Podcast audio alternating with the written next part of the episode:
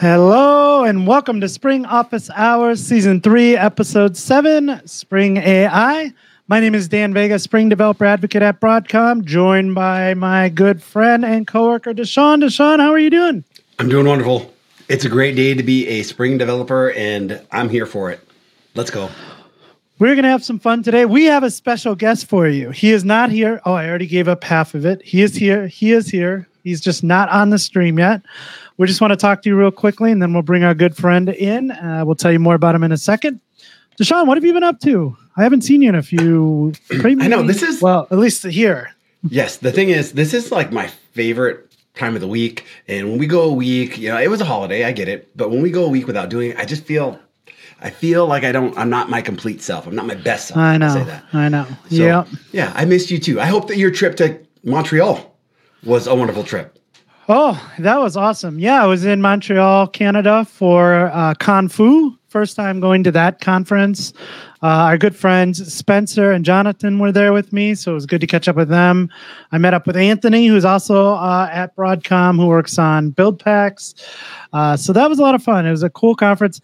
Really, the best conference food I have ever eaten in my life. Most conferences Spencer and I were joking around about this. Most conferences, I go to lunch day one and I say, okay, I'm not coming back here for lunch day two. I'm going to go eat somewhere else.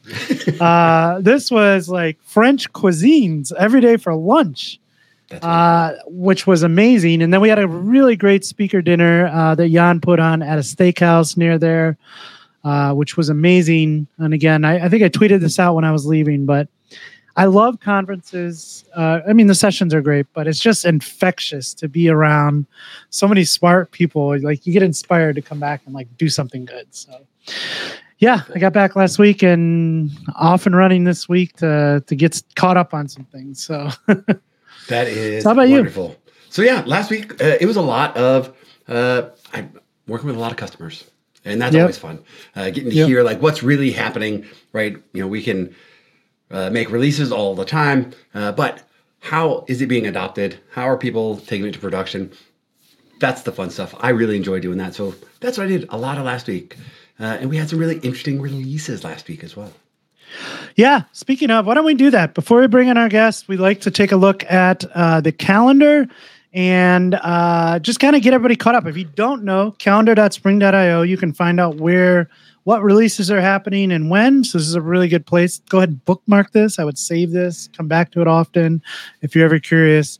So what happened? We missed some things last week, huh? Well, we had new Spring Boot releases, which is great. Yeah, 3.2.3, which is where I'm at, uh, came out on mm-hmm. Thursday. And this hasn't been updated. Uh, I noticed just a second ago that we're kind of uh, tagging the releases and stuff still for Spring AI, but Spring AI is got released on Friday the yep. 23rd. So I'm sure this yep. will be updated any minute. But that was the other really, really exciting part for my week was Spring AI yep. getting released. 0.8.0 got released on Friday. Yeah, and there was a really good blog post on spring.io slash blog on like what's new in there. Yep, there it is. So go ahead and check that out if you want to learn about what's new in Spring AI. But we'll be talking about that today. Um, and yeah, and that 3.3 milestone two was out there. So that means we're getting closer to a 3.3 release, which is exciting. So, what, a couple of months, not too long. So, in May. Yeah, looking forward to that. So, yeah, calendar.spring.io. If you're ever interested, uh, go ahead and check that out. All right, enough of that. I think we need to bring on our guests and have a little fun today and talk about Spring AI. Let's so, right now, I'm going to bring to the stage our good buddy, Craig Walls. Craig, how are you doing? I'm I'm good. I'm good. It's Monday, so I'm, I'm only so good, but I'm good. it's Monday. I don't know where you are right now, but the sun is out here, so I I'm always better when the sun's out. So. I'm in the uh, Denver, Colorado area, and it's mostly sunny. Tomorrow it's supposed to snow. Uh, yeah, we're getting that. I think later this week too. But I'll take the sun while I can, and it's gonna be like 60 degrees tomorrow. So, hey, for those there's a small corner of the earth out there that doesn't know who Craig Walls is. Can you go ahead and give me a quick intro about who you are, what you do? All right, I'm a uh, I'm a member of the uh, Spring Engineering team. I've been a member of the Spring Engineering team since 2010, so quite a while now. Um, I am a big Spring fanatic. Obviously, I've written books on Spring, including Spring in Action, which is what the one most people know about. Um, I'm also I'm currently working on a lot of the commercial stuff uh, for um, the uh, Spring team. Let's see what else. Uh, I'm also a big, and I can't say her name out loud because it'll hear me, but I'm also like to develop voice apps for that that thing that what used to look like a hockey puck. Um, written a book about that, in fact, and Nice. um, uh, enjoy board games and going to Disney parks. Let's see. So, Yeah, you you have been to a few Disney parks. Uh, in, in our conversations, I figured that out. When, when's the last time you were at a Disney park? How many days? I was in Disneyland over Christmas. Nice. So not too long. Measuring Right. it in still in days, not months. exactly. Um, I, I got a quick question. I the book Spring in Action is it? Uh, it's on like the seventh edition. Is that is that correct? The sixth edition has been published. Right. Uh, about half of the chapters for the seventh edition are in the can. cool. I I'm always curious. Uh, so so you come up with you come up with this book Spring in Action. How does it go from edition to edition? Like, what is that process like for you? Do you have to like rewrite the entire book? Do you just like update certain pieces of it? How does that go? Well, um, in the past, uh, a few editions, yeah, yeah, it was a large rewrite. Um, partly because lots of things about Spring changed, like big time. Yep. Like you know, think back on the days of you know early versions of Spring, Spring MVC, and what what we knew in Spring One is vastly different than what we got in Spring 2.5, Spring 3.0, and that's even somewhat different today. But so it back in the day, it required a whole lot of um, significant rewrites. Um, now I'm trying to get by with as minim, you know, what I can do to get things up to, you know, kind of caught up with whatever the latest stuff is with as minimal effort as possible and only spend the majority of my energy on stuff that's significantly new. So of course, in like this seventh edition, it'll be things like observations. It'll be some GraphQL, um, you know, what, whatever's new, but not, Nice. but not complete overwrite of everything else. Excellent. That's awesome. Cool. Looking forward to that. Do you have an idea when that might come out? I I do, but there's something that might put a pause button on that, but I can't talk about that yet because I haven't got everything fully approved yet. So that was that All was right. the answer I got when I asked, "Hey, when's the next edition?" He said, "I can't talk about that yet." So, staying consistent. Very good. Cool. Very good. So we're here to talk to you about Spring AI today. Um, now we talked about it before the show. You don't work on Spring AI all the time, but you're definitely really curious about it, really interested in it. How did you kind of get involved with just playing around with the project? What what got you started with that? Well, it was back at Spring One at uh, VMware Explorer this last fall.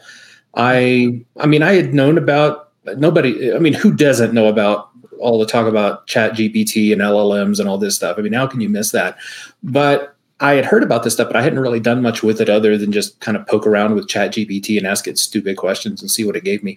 And I was struggling uh, to figure out, okay, that's cool and all, but how can you really use this? And when uh, when Mark was talking about Spring AI at Spring One, I started tinkering with it, and all of a sudden it hit me like, okay, I kind of get this, um, and how this might work. There's also some little project I can't talk about really too much, but I can just kind of tell you a little bit about it. Uh, there's some stuff I was uh, working with with Alexa um, uh, and some other folks had been working with, and I they were doing some interesting things with uh, some of these LLMs behind the scenes. And it wasn't using uh, Spring AI; it was using uh, some other stuff. But it suddenly hit me. Wait a minute! I think I can see how this could be useful. And it, you know, once you dive into it, you start seeing it's not just simply ask a question, get an answer. There's a lot of really interesting things you can do with it. Um, I mean, that, that boil down to ask a question, get an answer, but there's a lot of like, you know, cool things you can do. Like most significantly, the the hot topic these days is RAG or retrieval augmented generation, where you can ask questions about your own documents. It doesn't Yep. have to be uh, trained on the LLM for you to ask questions about it. And so suddenly, once you could start doing things like that, I'm like, okay, now I could see how this might be helpful. Yep. Cool. I thought um, before we get into something, I just want to say everyone joining us here in the chat. If you have questions about AI in general or Spring AI, we'll do our best to answer them. If not, we can always ask the, the people that know this a little bit better. We can ask them. Um, so if you're here in the chat, please go ahead and ask your questions. If you're not here in the chat, you can go ahead and catch this on a replay over at the Spring Developer YouTube channel. We also turn this into a podcast, so check out springofficehours.io, and you can get this podcast uh, wherever you listen to your podcast. Uh, so that'll be fun. You can listen to us on the run, in the car, wherever you are. I thought it would be a good chance to to kind of level set a couple things because when I hear AI, I hear like all these terms being thrown around, and I'm like, what is that? What is this? What is what does that have to do with this? So I think in general, we hear the term AI these days, and everything is AI, right? Like this app has AI, and that app has AI. Um, I'll leave this to both of you, DaShaun and Craig. Uh, whoever wants to go ahead first, that's fine with me. But like, what is artificial intelligence to you? Um, well, first off, AI is a very broad subject. There's a lot of different yes. corners of it, uh, and Spring AI doesn't cover all those things, and nor does what I am what I'm interested in or understand uh, go into all of those those areas. It's you know a very niche corner of it called generative AI that we're interested yes. in. Yes. Yes. But in the more in the more general sense, I one of the things, even with generative AI, this is still applicable. I think the thing that everybody gets excited about is the word intelligence, but they forget that there's a word called, called artificial on there, and this is not really intelligence. It's right. pretending. It's it's no more a real intelligence than a you know plastic plant in the corner is a real plant. It's an artificial plant, um, but it can still it can still exhibit characteristics of real intelligence, and that's kind yep. of why we're excited about it. And um, so, I mean, in general, in a general sense, that's kind of my thoughts on on that. I'm, I'm very much interested more in the generative AI stuff, not so much on training my own models. Although that's like maybe someday I'm going to play with that, but right today yep. I don't. I don't care. There's, you know, tons of people out there who are already doing that, and they're doing a great job. So I'll just trust that they're doing a good job. Yeah. Uh, but at the end of the day, yeah, it's I think there's some really good stuff that can come out of this as long as you keep in mind that it's artificial. Yeah, and I wonder uh, you know, I talk to a lot of people that aren't developers, right? And like, what what is your thoughts on AI? And and they think they think differently than we do. I think, right? Like they use ChatGPT, and it's like, wow, the machines are like progressing, and they're going to take over the world someday. Yeah, they're, they're going to take all of our right? jobs, right? Right. And it's just like we we kind of understand like there's a big data set here behind the scenes and it knows how to like process that right um so i don't know dashaun i'm curious do you do you feel a lot like if you talk to somebody who's outside the development world do you gonna get that sense that like ai is really advanced now and taking over the world First of all, I'm awkward. I don't talk to a lot of people outside of our ecosystem. Uh, but the other thing is there there is a lot of concern, like, hey, what's going to happen? And you know, I think the best way, you know, oftentimes we hear is like, hey, is AI going to take over things? Uh, yeah. the best way to kind of like keep in front is like do your own work. Do the development and figure it out. Right? Go take it for a spin because uh, even if AI takes over the world, the AI developers are not going to be without a job. Right? Uh, right. But the thing about AI, my uh, perspective, is it allows us to tackle a lot of problems that we've had in the past in a different way. Uh, you know, from the way that we built databases uh, in the past and the way that we uh, interfaced with databases, uh, the the way that we queried databases, the way that we've all we've all done prompt engineering before. It was the way that we would uh, interface with Google, right? Just like, hey, how are we getting the right uh, yeah. search query? Uh, and yeah, and we're just kind of we're going to be able to handle uh, these large sets of data in a slightly different way, an easier way, hopefully, uh, than what we had in the past. Like the way that we just searching, you know, through data. That's there's yep. going to be a lot of change coming forward, and we're just and the, starting.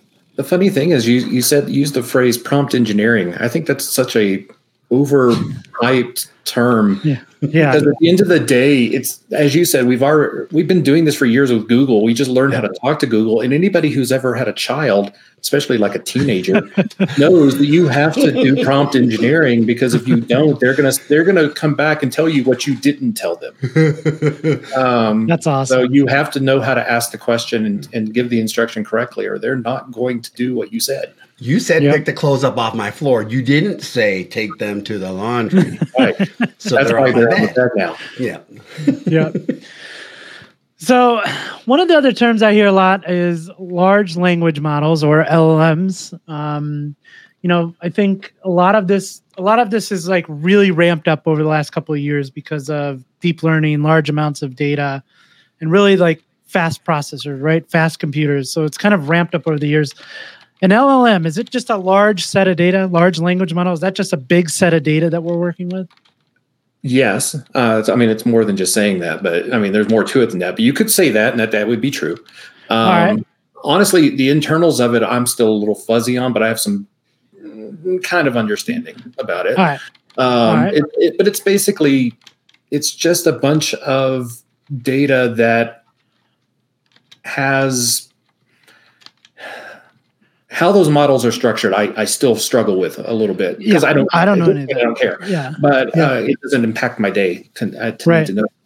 But it Right. comes down to there's these these thoughts of where where does this data exist in multidimensional space, and when you're asking questions of that data, um, what statistically is the most likely thing to follow that question? And this is why we call it, a lot of times it's not even called asking questions; it's called chat or not chat. Right. I'm sorry, completions, because it's not much different. I mean, at a simple level, it's not much different than what you do on your phone when you're texting somebody and it's suggesting the next word. It's just Right. bigger. It's the same idea. What statistically is the most likely thing to follow what you just said?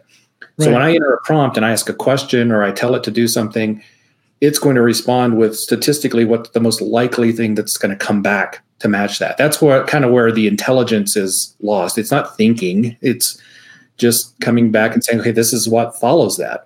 And Yeah. when it's based on a large enough model, the answers it gives sound like it's thinking. It sounds like it's giving you some some real answer that it pondered over, but it really didn't. It just here's what follows what that question is th- is this answer. Right. So then so then we have these these large models and there are companies building businesses on top of these models, right? Like an OpenAI, um, Google Bard, they all have their own models, right? So the way that we interface with these models is usually through something like a chatbot, right? So ChatGPT is the one everybody kind of knows. ChatGPT is talking to the model, right? Cool. So I Yeah. just I, I think sometimes like you throw around a lot of these terms and we're not sure what's what. So the chatbot is talking to the large language model. Yeah, In the, the chatbot is just an application. That's all it is. Just But it knows about the model and knows how to submit those prompts so that the it can come back with an answer. and then there's ChatGPT, which is OpenAI. There's other ones out there, right? Uh, Can you name some other like chatbots that are out there? I mean, we all, yeah, Chat GPT is the obvious one. Um, Yep. We all know about, well, what was called Bard. I think they're rebranding that under Gemini now. Gemini, yep. Um, and what did I see? I saw one the other day and I was shocked to see it. Uh, in fact, I have it on my phone. Let me see if I can remember because I had it. I was shocked to see it called what it was called. Um, no, it's not there. I guess I, I guess I deleted it. There was, but there was one. It was something I, I knew this, this, this company's brand as something else, but then it popped up on my phone as a different thing, and I was like, "Whoa, that's that's interesting." And it was basically a chatbot, but I, I totally blanking on what it is. Well, AI, AI is moving very fast these days. So, um, um, somebody brought something else up in the chat. Uh, Copilot. So, Copilot is is another form of this, right? Um, but I believe this is talking to OpenAI's model as it is, right? Like, is it? I don't know if it's like the same model that ChatGPT uses, but there's a model underneath the hood that knows code, right? It's probably scanned like GitHub and the open Yeah, web and Excuse me, my my chair is terribly uncomfortable. Um, when people are watching me, otherwise it's comfortable all day long. Um, yeah, it's it's there's different models out there that are more well tuned to provide help with coding. Right. And so, and actually, that is the thing I was thinking of is Copilot. Because uh, oh. Copilot, I know, is the thing I use to help me, you know, not type as much. Uh, yeah. But then showed up in a Super Bowl commercial as something that you can install on your phone and ch- talk to it like Chat GPT. Huh. Huh, uh, nice. And that was like surprising to me that it showed up in that context. Yeah. Uh, yeah. It, but when you're talking about Copilot that you have installed in your IDE, that's basically that's talking to a model that's more finely tuned for working. And there's different models out there that are just better at some things than others. Yep, yep. And it's the same thing. Like it'll predict kind of the next logical thing, right? Like, hey, I'm writing a recursive function to do this, and I'll go, okay, I can kind of figure that out based on the context. So anybody who's used it knows that the answers it gives you, the code it su- suggests is hit and miss. Sometimes it's yeah. great. When it works, it's awesome. When it doesn't, yeah. it's like, uh, no, that's not what I want to do. That, yeah, most of the time too. And I do a lot of like demos where I've figured out the demo first. So I've written this demo.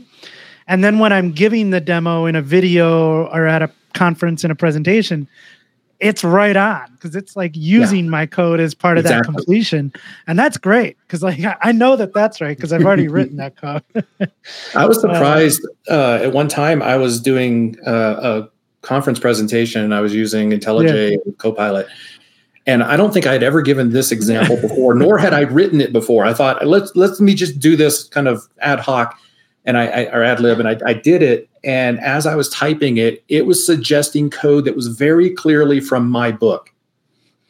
I mean, it was obviously from my book. Wow. Yeah.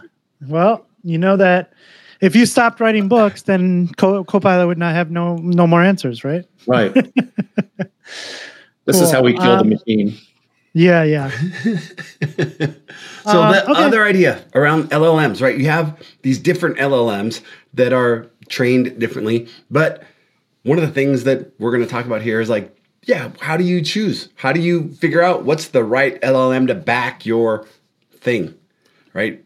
We're doing a lot of, or I'm doing a lot of like summarizing of videos, of transcripts, and there's definitely a different uh, type, a different tone, different context, different things are prioritized, giving them the same question to different LLMs. So how would I pick? Uh, honestly, the way I pick is what's cheapest because I'm I'm I'm basically paying for this myself, and um, I'm cheap, and so I've gotten to where I where, where I started. I was using GPT 3.5 Turbo because it's the probably the cheapest, most general purpose one you can get out there um, and it's getting cheaper all the time. They keep dropping the price. As soon as I say what the price is, they'll drop it again. So maybe I should quote the price right now so they can drop it. Uh, I don't remember what it is now, but it's it's super cheap.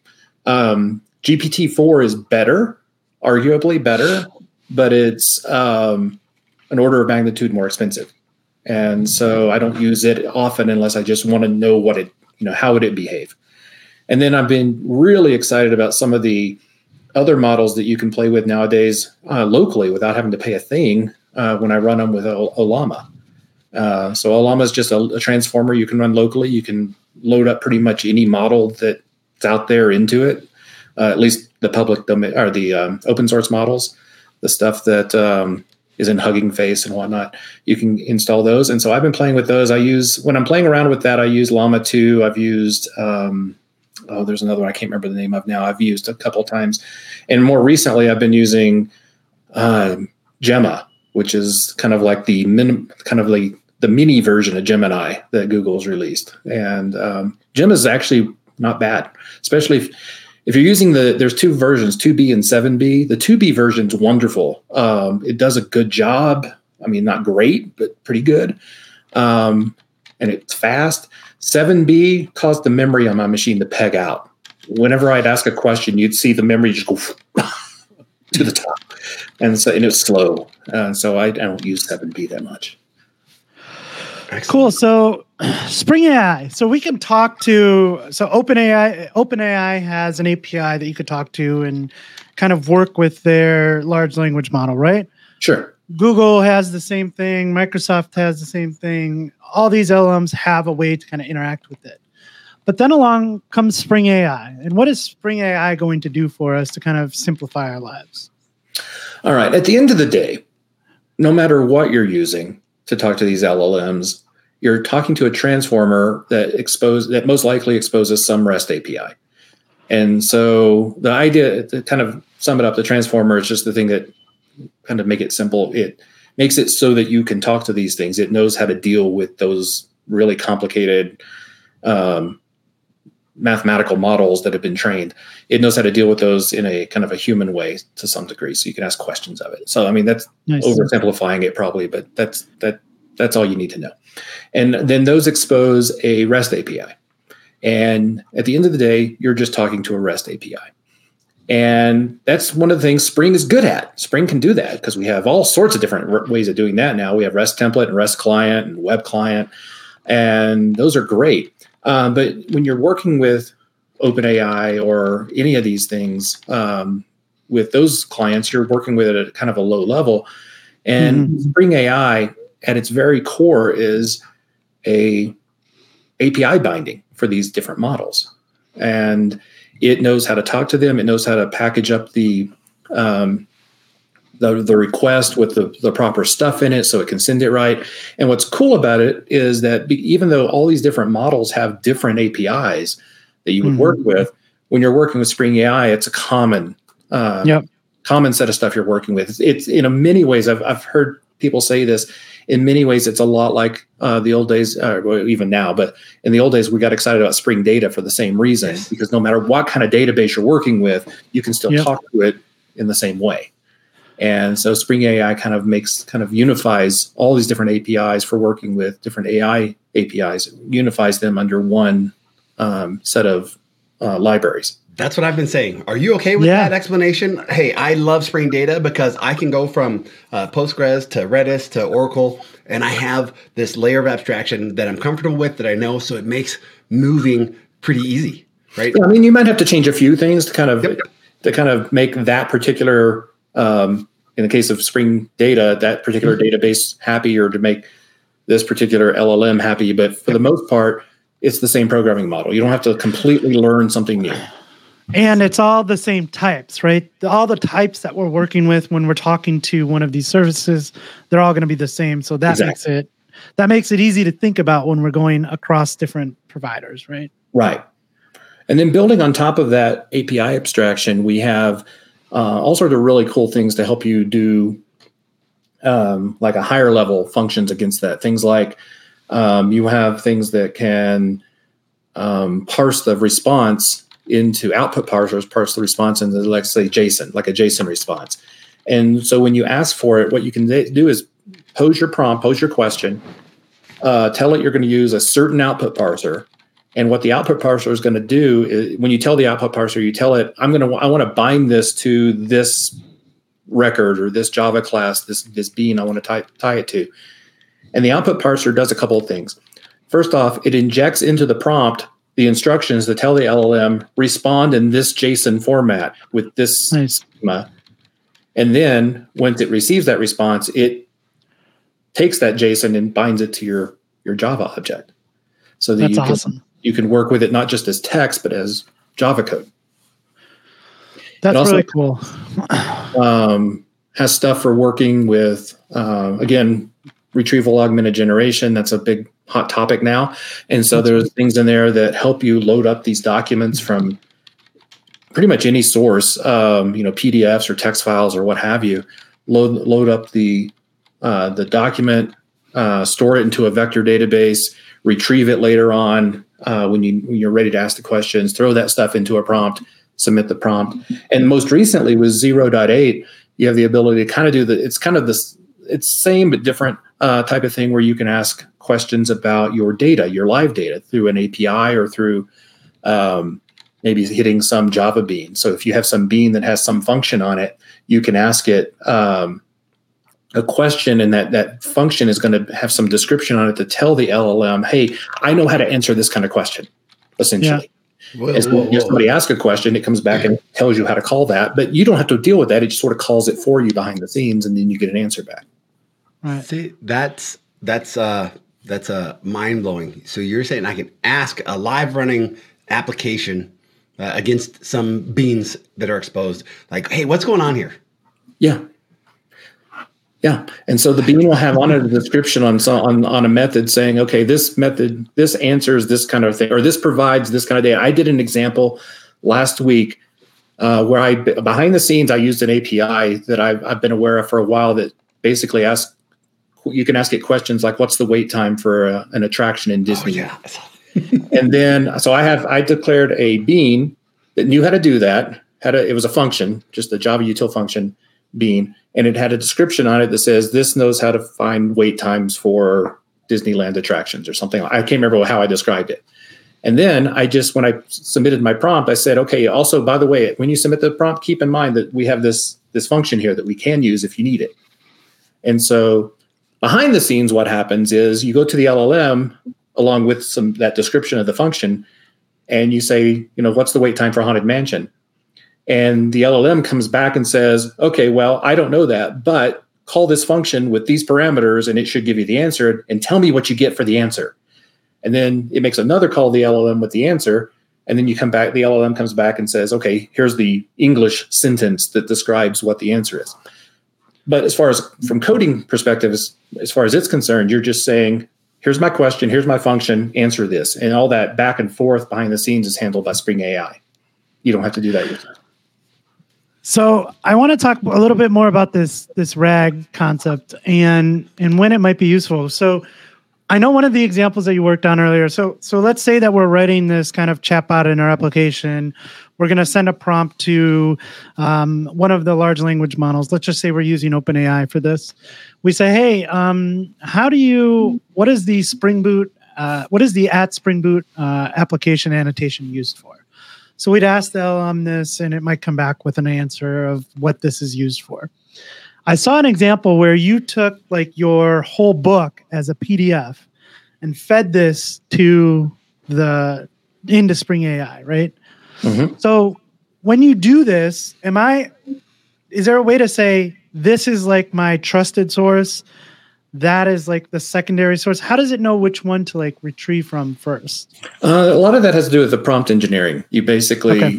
to, to some degree what happens is this is called uh, this is rag this is retrieval augmented generation and what happens is first off you can't well it's not i was about to say something that was not exactly correct but in general you can't send my entire book in your prompt yep and you i mean there's a couple of options we could train a model that knows nothing but things about my book. That's mm-hmm. complicated and time consuming and expensive in terms of resources. Yep. Maybe you don't want to do that. Yep. You can do fine tuning where you can take an existing model and essentially add to it information about my book. That's also just as time consuming and complicated. Maybe I don't want it. maybe you do, maybe you don't. I don't know. There's yep. different use cases where that might come in handy. But a vast number of use cases would simply be fine saying, here, I, hey LLM, hey OpenAI, hey Gemini, hey whatever. You don't know anything about this book, but I'm going to ask you questions about it anyway. But to help mm-hmm. you, I'm going to give you an open book exam. I'm going to give you the book, and then I'm going to ask questions about it. And th- but this happens because there's no like memory between things. It doesn't remember what you told it. So every time I ask the question, I would have to give it my book. Yeah. Well, there's a lot of problems with that. Uh, first off, is um, that's just a lot of latency, a lot of data I'm sending on every single request um, yep. when most of that is not relevant to the question being asked. Um, so why should I send everything if I'm only asking a question about what is the at Spring application or what at whatever annotation is, is used for? Yep. So why should I send the entire book for just that? It's also not possible uh, to send the entire book with a lot of um, most models because you have a certain limited uh, number of tokens, and tokens are like right the way that these things are diced up, but you only have so many tokens you can send. Now with Gemini, you can send apparently a million tokens, uh, which is that's cool that you can do that, but I'm still not sure that's a great idea because it's still you're going to have to pay for those. You're paying per token, right? Right. And, um, you still got a huge request. So I'm yeah. not as cool as it is that you can do that. I'm not sure I want to. Um, right. And but regardless, so what you do is you take and you load up your document um, into a vector database, uh, some sort of mm. vector, something like, I mean, you can do it with Postgres, you can do it with, you can do it with Neo4j. Neo4j offers some really cool stuff, but you can do it with Postgres, you can do it with Neo4j, you can do it with Redis, you can do it with, there's some that are dedicated to these things like Pinecone and Chroma, and there's others that I'm not, I'm forgetting right now. But what happens is you load the document up, and you don't load up the document as a whole. It gets chopped up into little like subdocuments, Nice. and it gets stored in there. And then what you are essentially doing is, if it helps you sleep better at night, it's text search, but it's actually better than text search. Uh, it's using, uh, it's basically calculating where that thing fits within three dimensional or not three dimensional, multi dimensional space. Like Mhm. multi dimensional, like I don't even know how many dimensions, you know, hundreds of dimensions. Uh, so makes, makes your head hurt to think about it. and then when you ask a question, we calculate, these are called embeddings. When you calculate its position in multi-dimensional space, we call these things embeddings. And um, there's an API, there's APIs that help you that. The OpenAI offers an, a model that's good at that. There's other ways of doing it. But regardless, you store this thing in a vector database with these embeddings. And then um, when you ask a question, your question turns into a set of embeddings too. And now you take those embeddings for your question, you go search the vector database for your um, your what what things are close to this question in three in multidimensional space, and it does it by doing. There's a couple ways to do it, but the most common way is uh, basically cosine um, similarity. It basically says where is this question is at this point in three in multidimensional space. This document is at this point in multidimensional space. Starting at the origin, what's the cosine of that angle? And it's going to give you an answer anywhere between um, zero. And, well, once you subtract it from one, anywhere from uh, one to what? No, zero to zero to two. And so two means you're nowhere off. This this document does not apply. Uh, zero means you're spot on. This this one does apply, and um, it's doing a like using this cosine similarity. It's going to provide a set of documents back, and you maybe two or three, but not the entire book. Just these little Mhm. sub, and that becomes your context for the question. Gotcha. Gotcha. Um, there, it's not perfect. There's a lot of problems you can have with that, but it, it works pretty well for most cases. So I haven't used a vector database before because I haven't done anything with this. Um, is is if I'm not if I'm not supplying my own documents to use for search, do I still need a vector database, or is it just for this case where I'm providing some documents? Yeah, I mean, it's really just for that case. Although, I mean, that is one of the ways that you can fight what they call hallucinations. Yeah. Because um, hallucinations, I think, is a weird term, and I almost don't like it because it implies that it's the basically the AI is on drugs or something. Um, when in reality, the the LLM is doing what humans do. If you were to come and ask me a question about some ambiguous topic, for example, the word Pandora, tell me everything you know about Pandora. Well, the problem with that is I know three different things. I can, without even trying, think of three different things called Pandora. There's the thing from the, the world of Avatar. Yeah. There's a jewelry company that makes jewelry, and then there's the streaming service. And without any other context, if you ask me to describe describe Pandora, I'm going to tell you the first one that comes to mind, and I'm going to describe that, and it's going to probably not be the one you wanted. And so the same thing kind of thing happens when you ask an LLM who's been trained on a vast amount of data, and you ask it a question with no context, it's going to come back with its best answer. The other Mhm. side of it is it may just simply not know. And so it's you didn't tell it otherwise, so it's going to make stuff up. It's going to just speculate based on again not and even then the speculation is not really a good good way of putting it because as I said earlier, it's not really intelligence. It's statistically what should follow this. And so for lack of anything else that statistically matches, it's going to find something that does. Mm-hmm. And you know, it's the best the best answer it can give you, which is probably completely made up. And this is what hallucinations are. But when you start shoving your own documents into a vector database and you provide those as context for your questions, you Hmm. can actually form the prompt so it says, "Hey, if it's not in the documents I'm giving you, just say I don't know," which means it's Right. not going to do anything. Now, it may still take what you- the documents you, you give it. It may still get a little bit confused on those and give you some wrong answers. Yep. But that's less likely than asking a, a question that it that's based on a vast amount of information that it it just doesn't know. It's ambiguous or it just simply doesn't know the answer to. Right And- away. Go ahead. Um, my my other question here is: Is this a good reason? So so we know a lot of these large language models are only kind of trained up to a certain date. Is this a good use case for like, hey, I need to provide some information that I know the LLM doesn't have? Yeah, that's a really good use case for that. Um, I mean, a lot of them are they're getting better at being trained more, you know, Yeah. current time, but they're still not like trained today. Right. And so, if you wanted to know Um, ask something about the news from yesterday. It's Yep. just not going to know. Right. And but you can feed it. You know, you could basically use the newspaper, the, your your local newspaper's website as your source of data, and then Yeah. you could ask questions about that. It's also a good use of functions, though, because functions, if you're just looking for certain answers about real time information, I don't ne- necessarily want to load up a document every couple minutes about what the current wait time is for Haunted Mansion. But if there's an API that just knows that real time, that's that's even better than RAG. I can go ask it using a function. Yeah. This is like one of the early uh, things, radar, you know, signals we got was like, hey, we're using these services and we're sending all of our data to these third-party services, and shouldn't we be concerned? Right away with Spring AI, the first release or the first, you know, uh, experimental release, it had the ability to call some third party, but also I could I could give it a local URL and I could I could address some local LLM. What are what should we be thinking about when we're using Spring AI or other uh, LLMs, public versus private thoughts? I'm not sure how to answer that, but I'll try. Um, as I said, RAG's not perfect. Um, in fact, it's really bad if you're asking a question that spans multiple areas of a bigger document that's now been broken into smaller pieces. So when you're asking the vector database to give you, you know, the top two or the top three or top ten, it doesn't matter if if the answer you are looking for spans multiple of those things. Like you're asking, okay, how you know what are the ways I can do blah, and that's in like covered in several chapters of a book. Um, you're only going to get a couple of those things. You won't get the exhaustive list. So RAG kind of sucks at that. Um, there's other ways of doing RAG that are, are starting to become interesting. There's um, one of them I'm not as well versed on, but it's basically self-reflective RAG, where somewhere along the way it sort of evaluates its own answers before you give it to the LLM.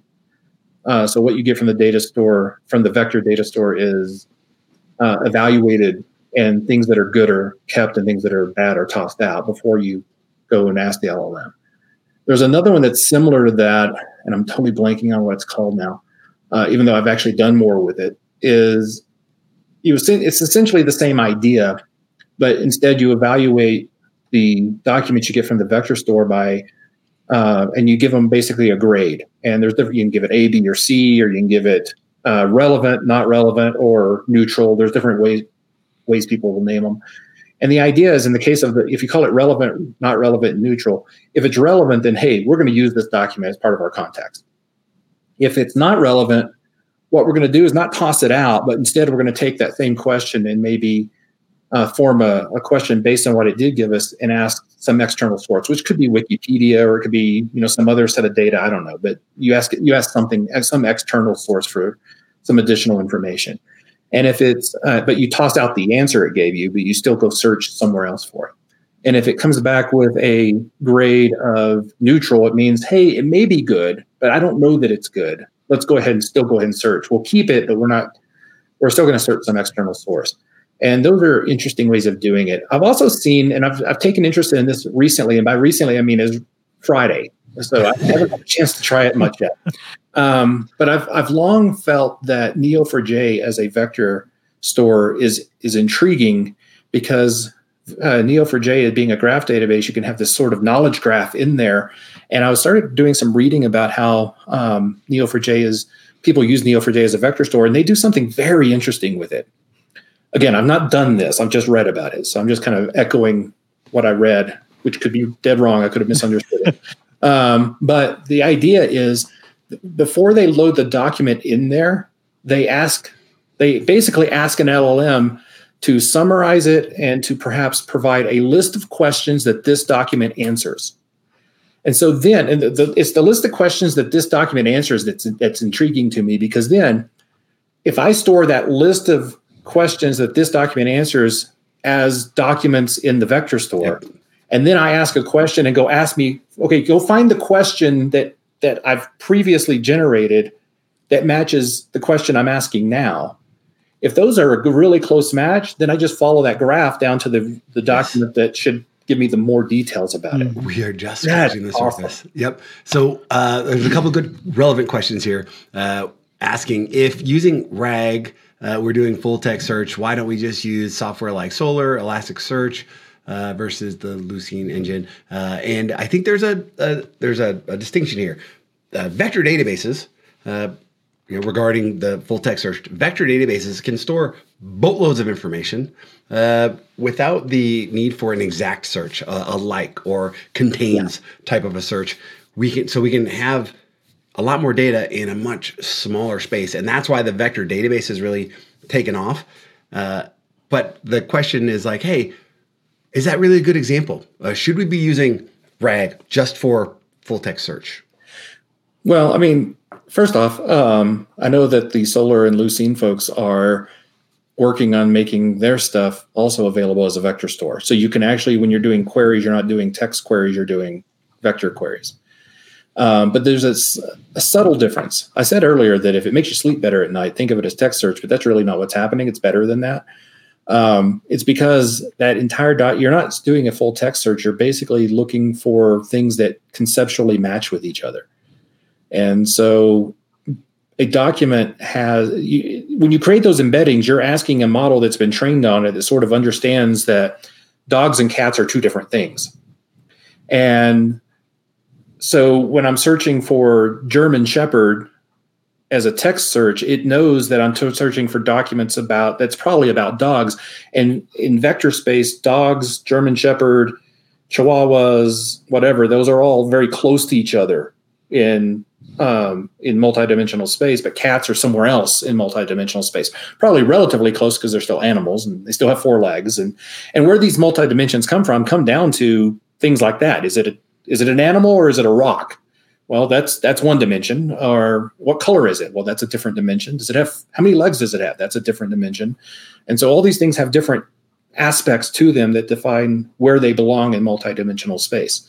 And so when you start asking questions about four legged animals, well, that matches cats and dogs because that's in multidimensional space, four legged animals are pretty close to cats and dogs.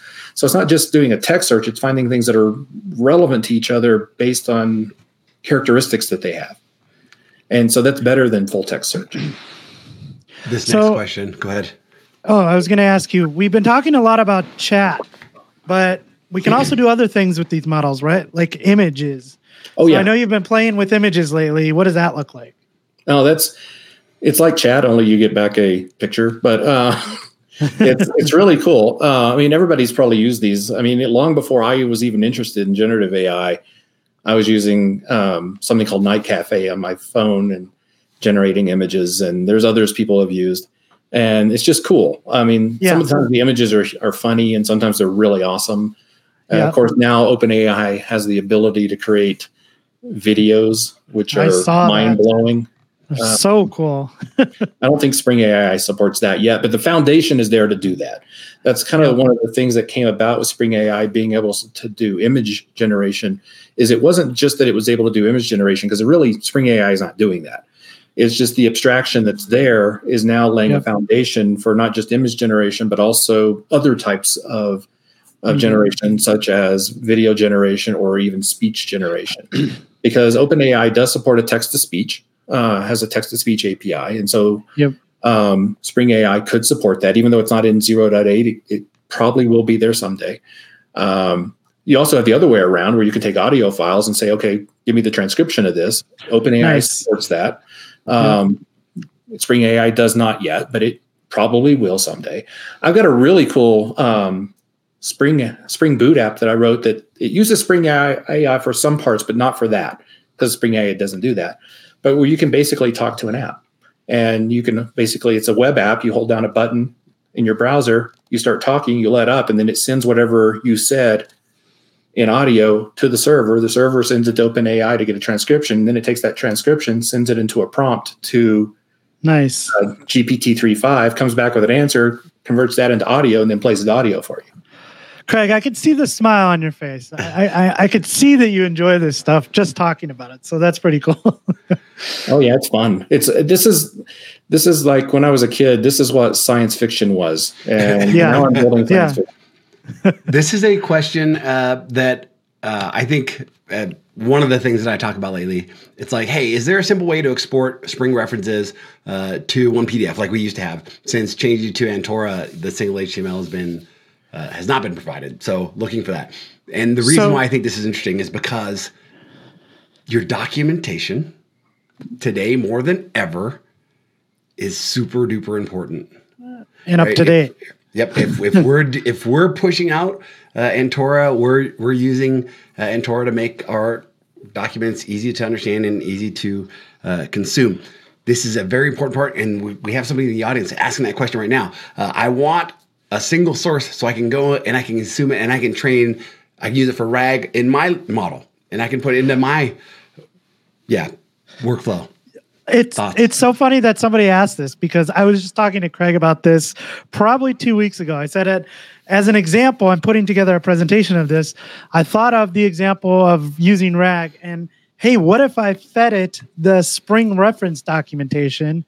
Because to me, that is the most up to date source of 20 years of Google searching. Right? If you go Google search for how to do this in Spring, you get 20 years of stuff but the spring documentation is really up to date. And so that was my thought. If you go to spring, if you go to spring.io and go to the project page for something like Spring Boot and go to the reference doc, at the top it says this document is available as a single HTML page and a PDF.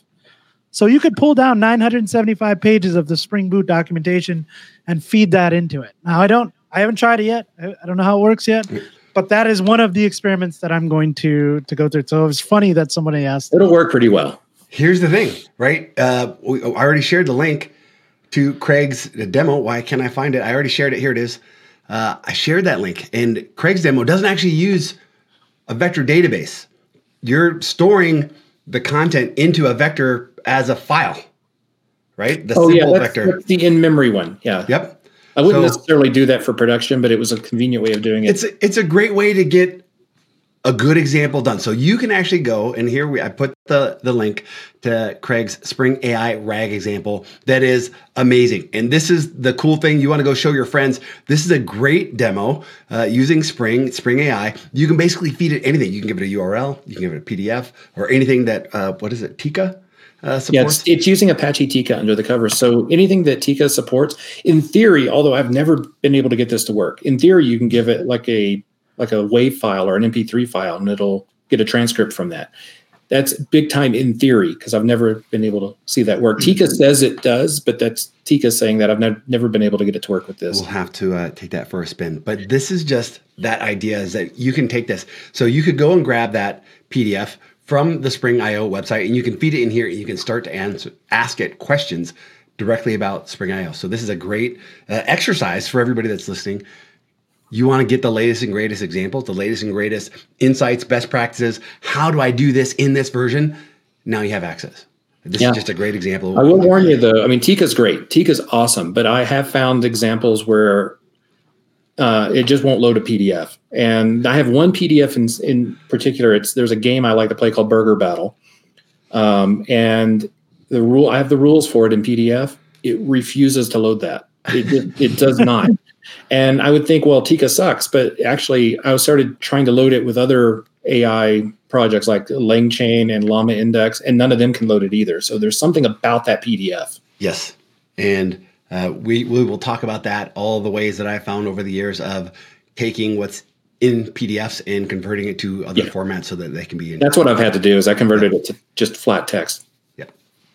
Absolutely. Cool. All right, we got another question here from Nicholas. Uh, what are some of the use cases you can see for Spring AI? I know you're doing just like a lot of demos and playing around with it now. Uh, can you think of some like real world use cases where this might be helpful? This is Steve. Well, yes, I can. And what's interesting is the one case use case I dreamt up. See, we we had no choice. Um, it was my idea, but then somebody went off and started doing it themselves. Um, we had no choice as a family to get a new vehicle. Our our our old I can't remember what year it is. Honda Odyssey was just it's it's on its last legs, and we're, we still have it, but we we have it so that my youngest daughter can practice driving um, and Nice. not drive something that we were worried about. Um, so we ended up buying a used car, but we bought a 2019 um, Infiniti QX80, which is sort of like driving the space shuttle. It has like all we're still finding stuff that it can do that we didn't know it could do. It has all sorts of cool technology in it, and every so often, and it ha- still happens. Uh, we would ask, okay, well, how do you do this? I mean, early on, it's like, how do you turn on high beams? We couldn't even figure out how to do that properly. and then there's a we knew that it had automatic high beams that would just kind of turn themselves off if they saw oncoming headlights. We didn't couldn't figure out how to do that. And so I loaded the 2019 Infiniti QX80 owner manual PDF into a vector store, and then I started asking questions about it. That's awesome. And it was able to give me answers on how to use our car. Now, okay, I'm sitting at my desk asking those questions is great, but what about if I'm on the road? Well, yeah. it turns out I have this really cool device on my phone uh, called a Talk Socket, which you can't get anymore. They quit. The company that was making them went out of business. I have actually two of them. I have one on the back of my battery pack as a backup. Uh, nice. But I, um, you can talk to Alexa with this. And so, what if I put Alexa up front, Spring AI in the back, with a vector store that has my Infiniti QX80? Then we're on the road and we want to know how to do something. I just ask. And a lot of cars now actually have um, Alexa built in. You can also buy like the um, the Echo Auto if you don't have one in your car. So my 1993 Ford Bronco does not have Alexa built in, but I can have an Echo Auto and I can ask questions while I'm on the road about it. So I can do those kinds of things. I also have found it useful to load the rules, as I kind of hinted about the rules for board games into it. And so yeah. while we're playing, I can ask a rules clarification question and get an answer, and that's that's kind of cool. That's awesome. And I'm guessing car manuals are probably open. So here's a new mm-hmm. business idea for someone out there. You can load yes. all of them into a single app and start a new business here. I actually went out and I built this for the QX80 and everything but tying it with an Alexa front end. I mean, every, I mean, it was all ready to do that. I just hadn't done the rest of it. And all of a sudden, I, I read a an article about somebody out there. I can't remember who it was who was doing this. Oh, I remember. I can't say their name necessarily. I probably shouldn't say their name, but they um, there is a voice there's a company that's primarily interested in voice technology uh, who is basically doing this now for auto manufacturers for newer vehicles excellent of course it still doesn't help my 93 ford bronco but yeah yeah I'm just I'm just smiling because you have a '93 Ford Bronco. Like, oh, well done. Well I can't done. share it with you now, but offline I'll show you a picture. That'll blow your mind. It's awesome. Uh, awesome. One of the other things that this is top of mind. Uh, I haven't gotten very far with it, but the same example. I'm pulling in documentation from version 3.x of Spring Boot. I'm pulling in documentation from version 2.7 of Spring Boot, and I'm storing them into uh, these models. And what I'd like to do is figure out, like, hey, how do I convert from old version to new version. As we go forward, we're going to be uh, taking care of our of our software, taking care of our users, making it more maintainable. So using AI, in, in this case, Spring AI, to help with these migration concerns. Hey, how do I get from uh, you know yeah version A to version B? And identifying some of those things. This is one of the things that I'm really excited about. This is one of those things that as we improve our documentation, as we now have access, we can go back and hit the different versions of the documentation on our Spring IO website. This is really exciting that hopefully we can kind of uh, sure. yeah develop this code yeah using Spring AI. Cool. So we're running up against it. I just want to kind of close out on uh, one thing here. So Spring AI was an experimental project for a while, right? It was under kind of the experimental projects umbrella. It's since graduated. It's now under the the Spring Projects umbrella, so it's out there. You can get a hold of it. But if you go to start.spring.io, this is not something you can pick as a dependency because it still hasn't hit kind of 1.0 yet. So how do we get started with Spring AI if we want to start using it in our Spring apps today? Well, I mean, there is a story out there. There is a, an issue in GitHub to add it to, to the initializer and they were saying hold off until 0.8 and so apparently oh, either that either that's happened while we've been talking or they just haven't got to it yet. I don't know. Um, but someday I'm, I'm i'm like fingers crossed i want that in there. Like because that's yeah. it's such a it's not that the other way is hard it's just i don't want to do it. Um, but the other way is just simple. Right now because it's 0.8 0.8 is a milestone release not a release release not a ga release. So you still have to add the uh, spring milestones repository to your build and then you add the dependencies and you have to know what the dependencies are and there's several different ones so if you're using openai there's going to be a different dependency than if you're using azure openai which is a different dependency than if you're using Ollama so um, you have to make sure you pick the right one, which is also kind of a challenge. You have to know that. That's where when you're working with the initializer, it'll be you'll have a list of checkboxes. You just pick the ones that look like the ones you, you're interested in. Of course, there's different dependencies for the different types of vector stores that are supported and things like that. So right now, it's a little bit of a pain. Um, you just have to know. But to get started, I mean, there's a couple of different places you can look. Uh, most recently, I tweeted um, how to do. Oh, I tweeted. I tweeted how to do a work with Spring AI and Gemma using Ollama, and in that, included in there was some of those details of how to set up your project. So, nice. And in there, I think you used Spring CLI. I'm not mistaken. Um, I do at the end of the story. I did use Spring CLI. So if you have Spring CLI, I I have a set of uh, I have a project catalog with some examples that I've written, and you can pull that down. All right, so we did send out the link for the spring.io slash project slash spring AI. If you look in the reference documentation there, you'll see some getting started info with things that Craig was talking about there on how to get started with Spring AI. Craig, uh, for those who want to be able to get a hold of you, how can we get a hold of you? Keep up with all the things that that you're doing these days. Probably the best way to do it, I mean, in general, is on most of the social medias out there, the, at least the ones that most developers care about, like Twitter and Blue Sky and Mastodon. I'm I'm just Habuma. Um, at H A B U M A. H A B U M A. Uh, if you also, if you forget that, uh, that I'm what I, or can't figure out how to connect with me, then if you go to habuma.com, that, that has like everything about me. That has videos awesome. I've done. It has uh, where I'm going to be speaking next and all that sort of stuff on there. Which was my next question. I know you're going to be speaking next soon, right? Uh, at, at a conference in maybe Atlanta? Yes. Uh, yeah. DevNexus. Awesome. And what are you talking about there? Spring AI. Oh, amazing. Well, there you go. Amazing. Awesome. so if you want to learn uh, a fixture on the No Fluff Just Stuff tour, and I'm scheduled to do some Spring AI talks there as well. Perfect. So, hey, if you want to learn more, follow Craig and catch one of his presentations that he'll be delivering this year. Craig, thank you so much for taking some time to join us and talk about AI. This was a lot of fun, and I yeah. can't wait to do it again when I when I know a little bit more and I can ask some more questions. We'll have to do this again. Oh yeah, of course. Awesome. A lot of fun. Thanks, Craig. Right. And thanks to all the other 50 contributors so far to 50 yes. plus to yes. Spring AI. Thank Absolutely. you for your help. Yeah. Cool. All right. With that, we will see you next week. Thanks, everyone. Later.